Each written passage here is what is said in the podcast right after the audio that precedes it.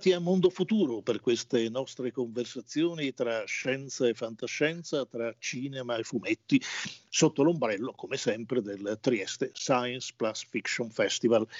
E oggi il nostro interlocutore, il nostro ospite è Francesco Verso e con lui parleremo di eh, fantascienza cinese perché Francesco Verso è forse il massimo esperto italiano sul tema, scrittore, editore, eh, mediatore culturale, direi, eh, che ha dato vita a una piccola ma coraggiosa casa editrice, eh, Future Fiction, e già questo ci dice qualcosa, questo sguardo verso il futuro, esattamente come, come cerchiamo anche di, di, darlo noi con Mondo Futuro, è una piccola casa editrice eh, che, che, oggi ha dei piani in espansione anche su terreni eh, insoliti e diversi, quindi all'insegna un po' della multiculturalità da una parte, parte e della multidisciplinarietà e della, della, di, di, trovare anche nuove forme anche di espressione per comunicare, per raccontare quello che succede nel mondo della, della fantascienza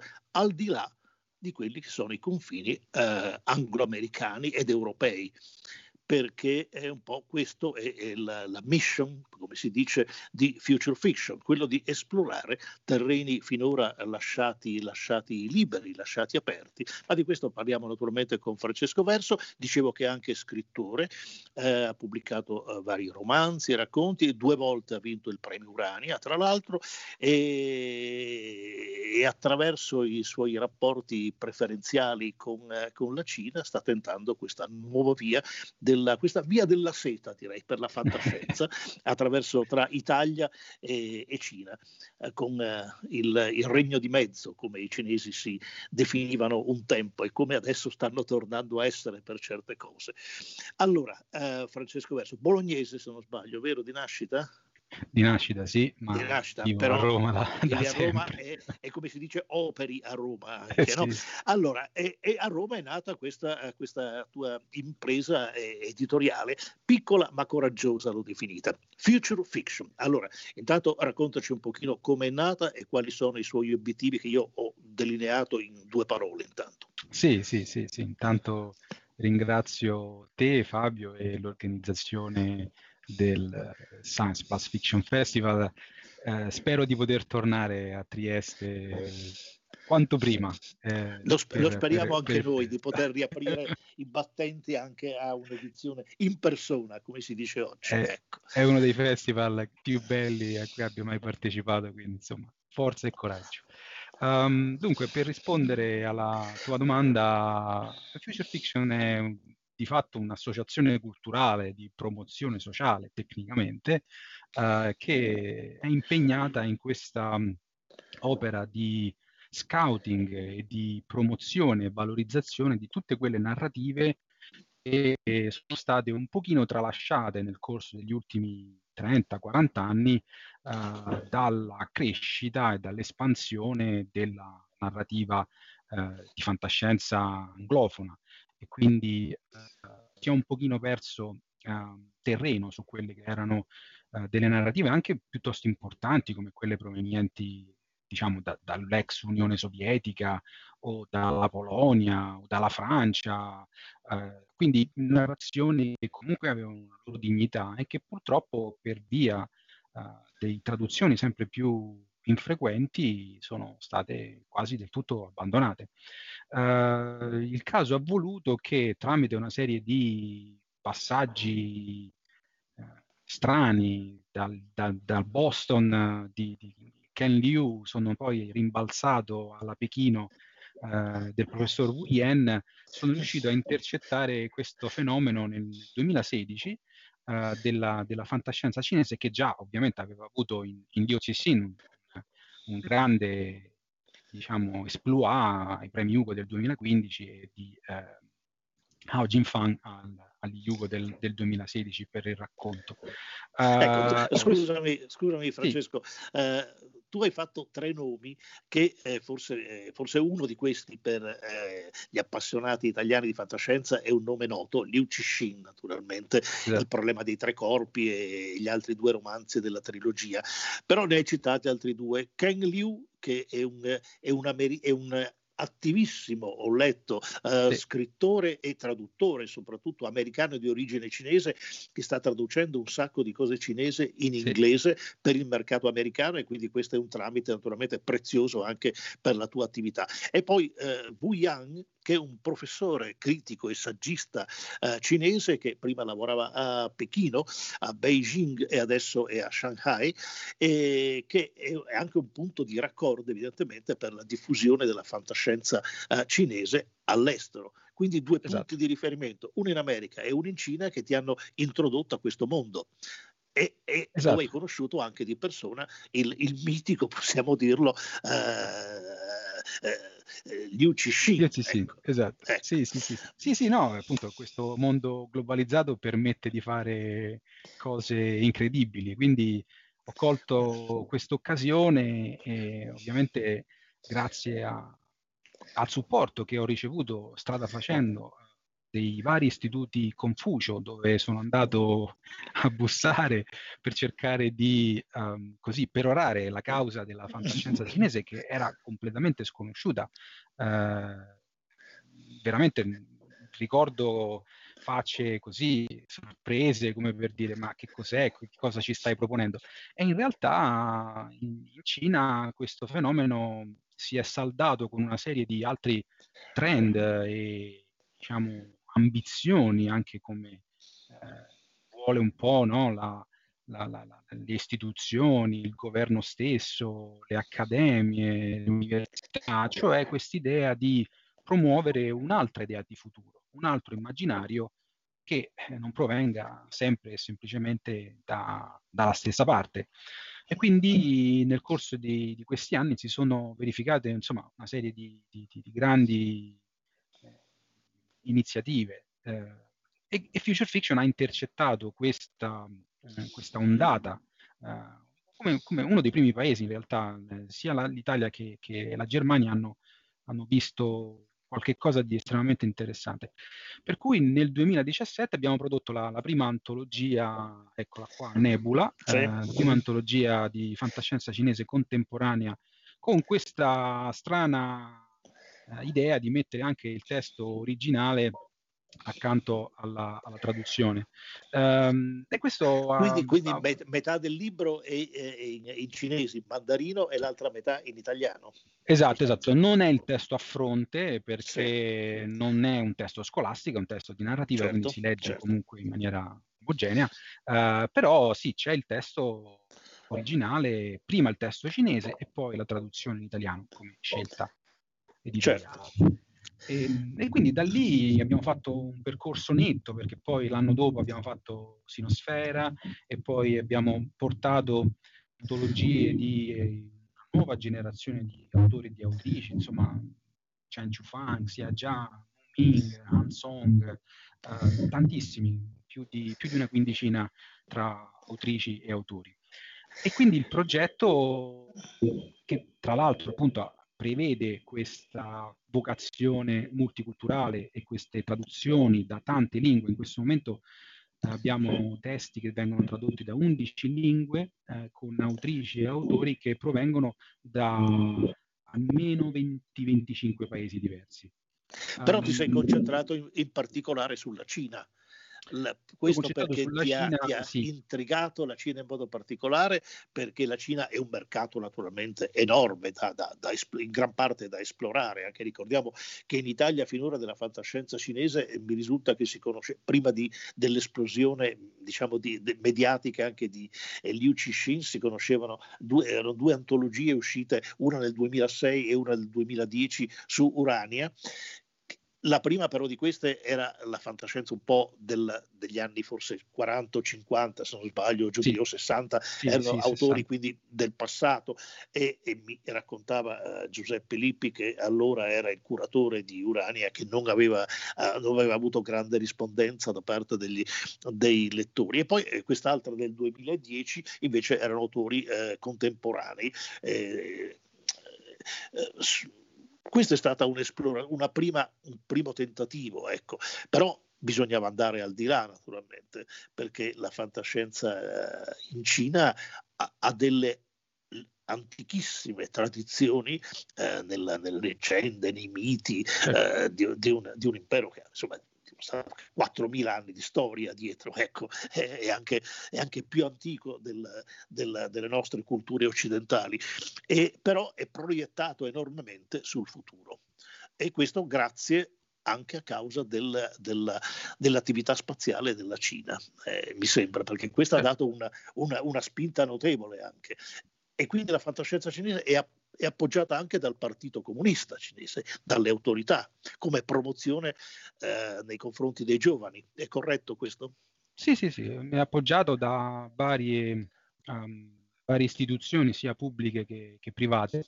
Uh, addirittura ci sono fondazioni, eh, Capital Venture, c'è veramente una, un, un, grande fermento, un grande entusiasmo, uh, perché di fatto eh, si sta passando un po' da quello che è il vecchio concetto del, del, made in China a un concetto di created in China e quindi mm. il, il, il, copyright non vuole più essere soltanto materia di importazione ma si vuole anche cominciare a esportare una, una propria idea, una propria creatività, cosa non semplice ma che eh, con l'industriosità e la laboriosità e l'impegno e la dedizione eh, che sono tipici del popolo cinese mh, si stanno vedendo dei, dei, grandi, grandissimi passi in avanti. E quindi c'è da dire che questa fusione di cultura millenaria, usi e costumi incredibilmente sofisticati, fantastici, leggendari e eh, alta tecnologia, sguardo proiettato al futuro, eh, una società che appunto tende alla al, al, al rinnovamento interno eh, crea una, uno scenario che è fantascienza. Io definisco la Cina come un enorme esperimento socio-tecnologico di massa che guarda ai prossimi 50 e 100 anni. Quindi è ovvio che loro hanno uno sguardo privilegiato perché, come dice Han Song, basta aprire una finestra in Cina, o almeno in alcune parti della Cina, e certo. guardare un'anteprima del futuro. No, no. Eh, anche questo è, infor- è, importante, vedere questa, no? questo, questo, mh, mm, que- la questione di come verrà guidata lo sviluppo dei prossimi anni, che, quali direttive prenderà, eh, come si muoveranno quei 800 milioni di contadini che ancora vivono no? eh, nella Cina rurale. Eh, sono questioni importanti. Quei, quei, contadini eh, diciamo che, che, rappresentano un quarto della, della popolazione contadina mondiale. E quindi insomma non è poco. No, no, abbiamo a che fare con, con, cifre che sono al di là della nostra concezione, della nostra portata, infatti.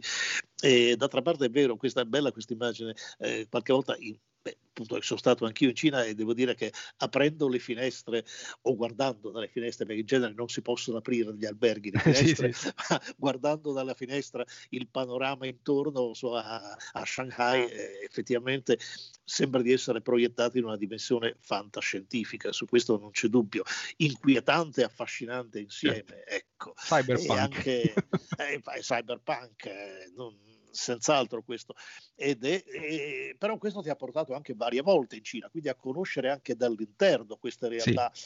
editoriali, anche della, delle convention, del mondo sì. degli appassionati anche eh, cinesi, sì, eh, quindi anche per stabilire rapporti di collaborazione per la tua casa editrice, di pubblicazione di, op- di, opere tue anche in Cina e di portare autori cinesi in Italia.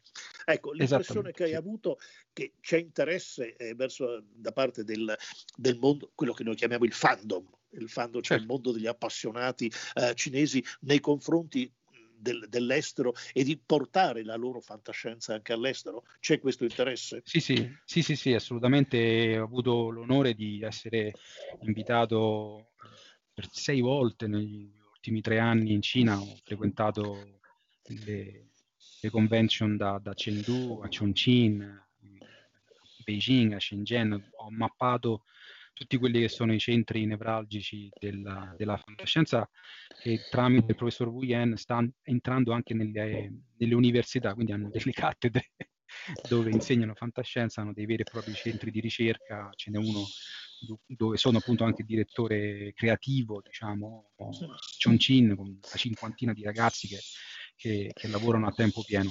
Uh, quindi... Chongqing poi, scusami, Chongqing è una città che a noi dice poco, ma mi pare, se non sbaglio, è un po' al centro della Cina e ha qualcosa come 20 milioni di abitanti, credo, o giù di lì, no? Da... Sì, sì, sì. Mm, eh, ecco, di fatto è, dovrebbe essere la città più grande del mondo. Eh, eh, infatti. Eh, come indotto, come Interland, mi pare che comunque in, vicino a Tokyo, ecco, se la ecco, giocano sì. qualche milione. Certo. Sì, sì, è impressionante, sono, sono numeri incredibili, insomma paio di città cinesi fanno tutto il nostro paese. Eh, quindi sì, c'è grande interesse, le convention sono molto uh, frequentate, migliaia di, di, ragazzi. Le cose incredibili sono due, quelle che io ho notato maggiormente. Uno è l'età media, uh, dove le nostre convention hanno un'età media dai 40, 50, 60 anni, là andiamo dai 20, 30, 40 massimo. E quindi insomma il futuro si può immaginare da quale parte possa provenire. E l'altra è la presenza massiccia veramente del, delle donne e quindi sia come lettrici che come scrittrici la componente femminile è estremamente eh, consistente, addirittura direttrici editoriali, direttrici di case editrici, di, di, sono, sono, sono, donne, eh, per cui è un, un, scenario estremamente interessante. Ecco. Um, per quanto riguarda i rapporti, sono ottimi. Il mio editore cinese pubblicherà una serie di libri che eh, sono stati pubblicati da Future Fiction proprio legati alla multiculturalità, quindi la serie Storie dal domani, eh, dove pubblichiamo autori da, da tutto il mondo. Per, è stata eh, acquisita l'anno scorso, è in via di traduzione, dovrebbe uscire tra poco, e lo stesso per un paio di romanzi uh, Livido che ha vinto il premio Italia nel 2012 e tuo, che ha vinto romanzo, sì, ecco. sì, sì, sì, un romanzo e Blockbuster che ha vinto il premio Urania nel 2015 sono già stati tradotti e dovevano uscire eh, lo scorso novembre, ma purtroppo per via della pandemia sono stati rimandati. Di, pandemia, che, pandemia, che, by the way, è nata in Cina, che tra l'altro, ecco, quindi stiamo, stiamo, all'interno di una pandemia che è nata anche in questo enorme paese con le sue contraddizioni. E certo. tra le contraddizioni c'è anche questa, eh, questa rivista, eh, leggevo, eh, Science Fiction World, la principale sì questo è il titolo inglese naturalmente della principale rivista di fantascienza in Cina che ha una tiratura, eh, vende 500.000 copie al mese. Dico, sì, è una cifra, sì, è la... cifra astronomica. Ecco. Sì, sì, la più grande rivista, diciamo, americana, Asimov Fantasy and Science Fiction tirano circa 35.000 copie, quindi ecco. parliamo di di 10 volte tanto. 10-15 volte tanto, ecco, quindi già questo dà, uh, dà l'idea. Però come, come, come hanno assorbito uh, i, i, giovani eh, della generazione, i, i 20, 30, 40 anni di cui tu parlavi che frequentano le convention, come sono arrivati alla fantascienza? Io ho accennato prima che c'è una lunga tradizione di miti e leggende che hanno formato forse una specie di humus culturale, no? In fondo anche per noi abbiamo le nostre leggende occidentali da cui facciamo discendere la letteratura fantastica e poi nell'Ottocento il romanzo scientifico, Frankenstein, eh, Edgar Allan Poe e quant'altro. Eh, ma in, in Cina eh, da, da, dove nasce? Eh, hanno, hanno, assorbito anche la fantascienza anglosassone, evidentemente, nei, certo. negli anni e decenni passati. Ma secondo me il punto fondamentale è che loro hanno un atteggiamento diverso uh, dal nostro nei confronti della tecnologia. Loro non hanno quello scalino no, quel, quello, screen di ingresso. io ho visto anziani eh, fare videoconferenze su WeChat, scambiarsi le ricette, eh, avere un atteggiamento totalmente proattivo nei confronti della tecnologia. Quindi è ovvio che nel momento in cui un, un campione come Liu Cixin vince il premio Ugo diventa un eroe nazionale e se non sbaglio direttore addirittura della Huawei mi pare che dia ai dipendenti da leggere il programma dei tre corpi, cioè eh, c'è una, una, modalità di ingresso nella fantascienza molto più fluida, eh, molto meno problematica eh, e quindi i giovani che, che, tra l'altro ovviamente risentono no, di, un, di, un, immaginario eh, i manga giapponesi, i film americani, quindi hanno i videogiochi, quindi hanno molta più dimestichezza e molti meno problemi a, non lo so, eh, utilizzare una stampante 3D o leggere di un'esplorazione spaziale o confrontarsi con degli avatar, insomma, tutte cose che fanno abbastanza parte del loro, del loro immaginario. Quindi non è quasi questo, no, questa separazione che abbiamo noi tra il genere e la letteratura. Per loro in certo. realtà è molto più semplice. D'altra parte non dimentichiamo che eh, noi abbiamo cominciato a leggere qualcosa, lo stesso Liu Cixin, attraverso la mediazione americana, paradossalmente, no? eh, esatto. perché è passato, come ricordo tu, ha vinto il premio Hugo, nel, che è il più importante eh, premio eh, della letteratura di fantascienza americana e quindi mondiale, l'ha vinto nel 2015, poi ha vinto, mi pare, un premio eh, Locus, il Locus sì, Award, certo. il premio Locus, che è la principale eh, rivista rivista amatoriale eh, americana di fantascienza eh, un paio d'anni dopo e ha avuto anche un endorsement in un certo senso dal presidente Obama sì, che ha detto esatto. tra i suoi libri eh, che, che, erano sul suo tavolino, sul suo comodino come si suol dire, cioè i libri in evidenza che lui aveva letto, aveva in lettura, c'era questo il, questo pro, il problema certo. dei tre corpi di Liu Cixin e questo che tra l'altro poi si sono incontrati personalmente anche sì. Obama e Liu Cixin quando questo scrittore che è un ingegnere di formazione di 57 anni è andato e quindi mi confermi che è il più popolare scrittore eh, anche in Cina, ecco, non soltanto certo, da noi, certo. anche in Cina. Eh, e quindi eh, lo abbiamo avuto attraverso la mediazione e anche attraverso la traduzione inglese. Quindi, i, esatto. i, tre, i, tre, libri, eh, i tre libri eh, della trilogia eh, sono stati pubblicati in Italia da Mondadori tradu- dalla traduzione inglese, quindi esatto. c'è un'intermediazione anche, e quindi, e quindi differenze anche saranno notevoli, sarebbe auspicabile anche una traduzione adesso che comincia a essere più frequente anche la disponibilità di traduttori eh, dal, dal, dal, cinese, eh, sarebbe opportuno anche che, eh, di ritradurlo forse dal, dall'originale inglese, ecco, dall'originale eh, mandarino cinese. Ecco, come ti sei comportato tu col problema delle traduzioni, che penso per un editore sia un, che, che, tra, che pubblica sì, sì, certo. testi stranieri è un, è un punto eh, essenziale questo.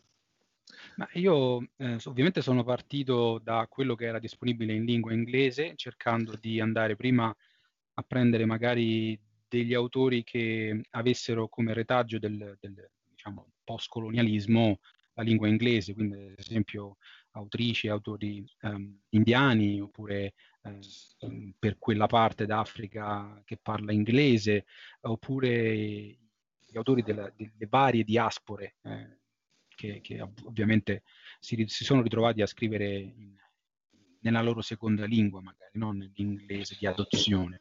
Poi da là invece sono passato a costruire una squadra di, di ragazzi e ragazze e, e a volte anche ovviamente di, di, professionisti che traducono direttamente dalla lingua originale.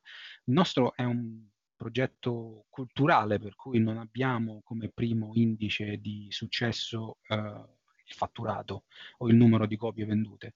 Abbiamo come primo indice quello del valore culturale dell'opera che portiamo e quindi abbiamo portato per la prima volta la fantascienza cinese in doppia lingua, ma abbiamo portato anche la fantascienza indiana, la fantascienza russa, l'abbiamo riportata in Italia, abbiamo portato la fantascienza tedesca, la fantascienza spagnola e poi porteremo anche eh, una, altre fantascienze da, da, da, da, altre geografie che sono state trascurate. Quindi ovviamente sulla Cina è stato fatto un investimento abbastanza corposo perché comunque ho avuto una mano da parte degli istituti Confucio e dalla Cina stessa. Istituti Confucio in Italia, specifichiamo, no? In Italia, esatto. Sì e che ti hanno fornito, immagino, anche del, delle persone o dei giovani in grado di tradurre direttamente dal, dal, dal, mandarino in, in, italiano. Quindi.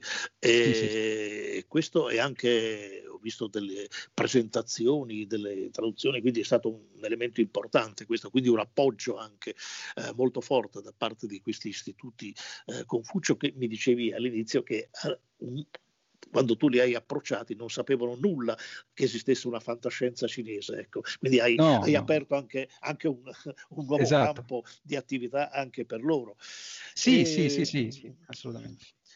Eh, però eh, rimane un attimo... Ehm, un discorso un pochino eh, così anche di carattere, se vogliamo, ideologico, eh, cioè la fantascienza cinese viene promossa anche dalle autorità politiche come mezzo di, eh, eh di divulgazione anche della scienza nei confronti della società, dei giovani, eccetera, per promuovere eh, l'avventura spaziale in cui la Cina oggi sta recitando un ruolo da protagonista, eh, anche sulla Luna, su Marte. però c'è un po' eh, la fantascienza in questo modo diventa anche un pochino um, legata a quella che è l'ideologia uh, politica prevalente in Cina uh, o ha una certa autonomia e libertà da questo punto di vista?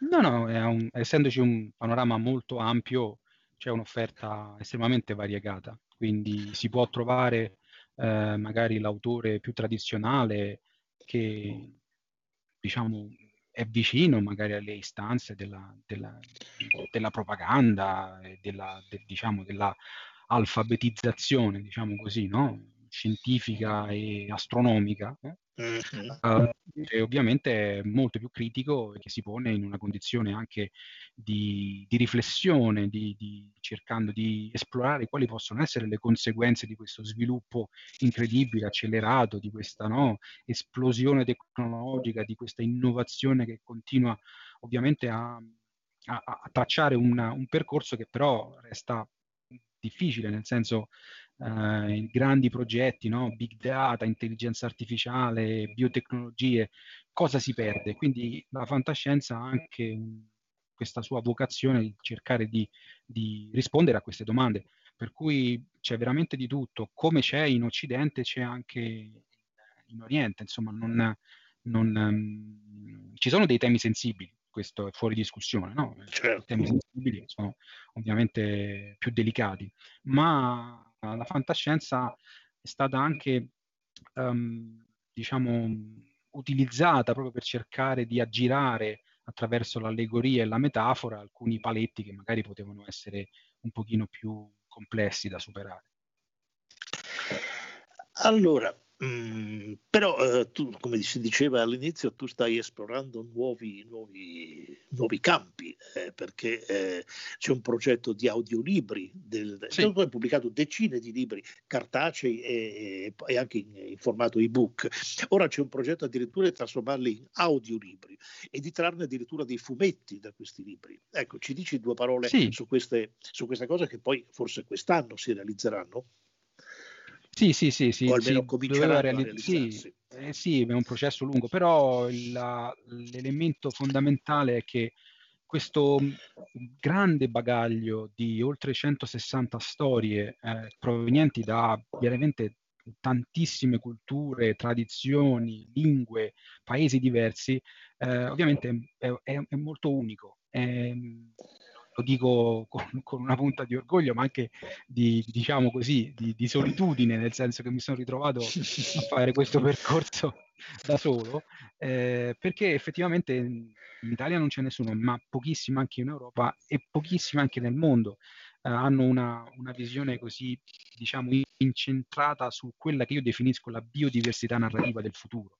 Uh, o comunque un'idea di decolonizzazione dell'immaginario, cioè eh, questo modo di andare a cercare come i futuri sono stati eh, intravisti, come vengono sviluppati dalle altre culture. quindi Audible eh, ha, ha, acquisito l'anno scorso il catalogo Future Fiction, ovviamente mh, mm, lo, lo adatteranno a audiolibro con un po' di, di, tempo, visti i problemi che ci sono. E lo stesso stiamo facendo con alcune storie che sono particolarmente promettenti per quanto riguarda l'adattamento a fumetto, con un gruppo di ragazzi giovani talenti italiani provenienti dalla Scuola Internazionale di, di Comics e anche da altri, da altri luoghi.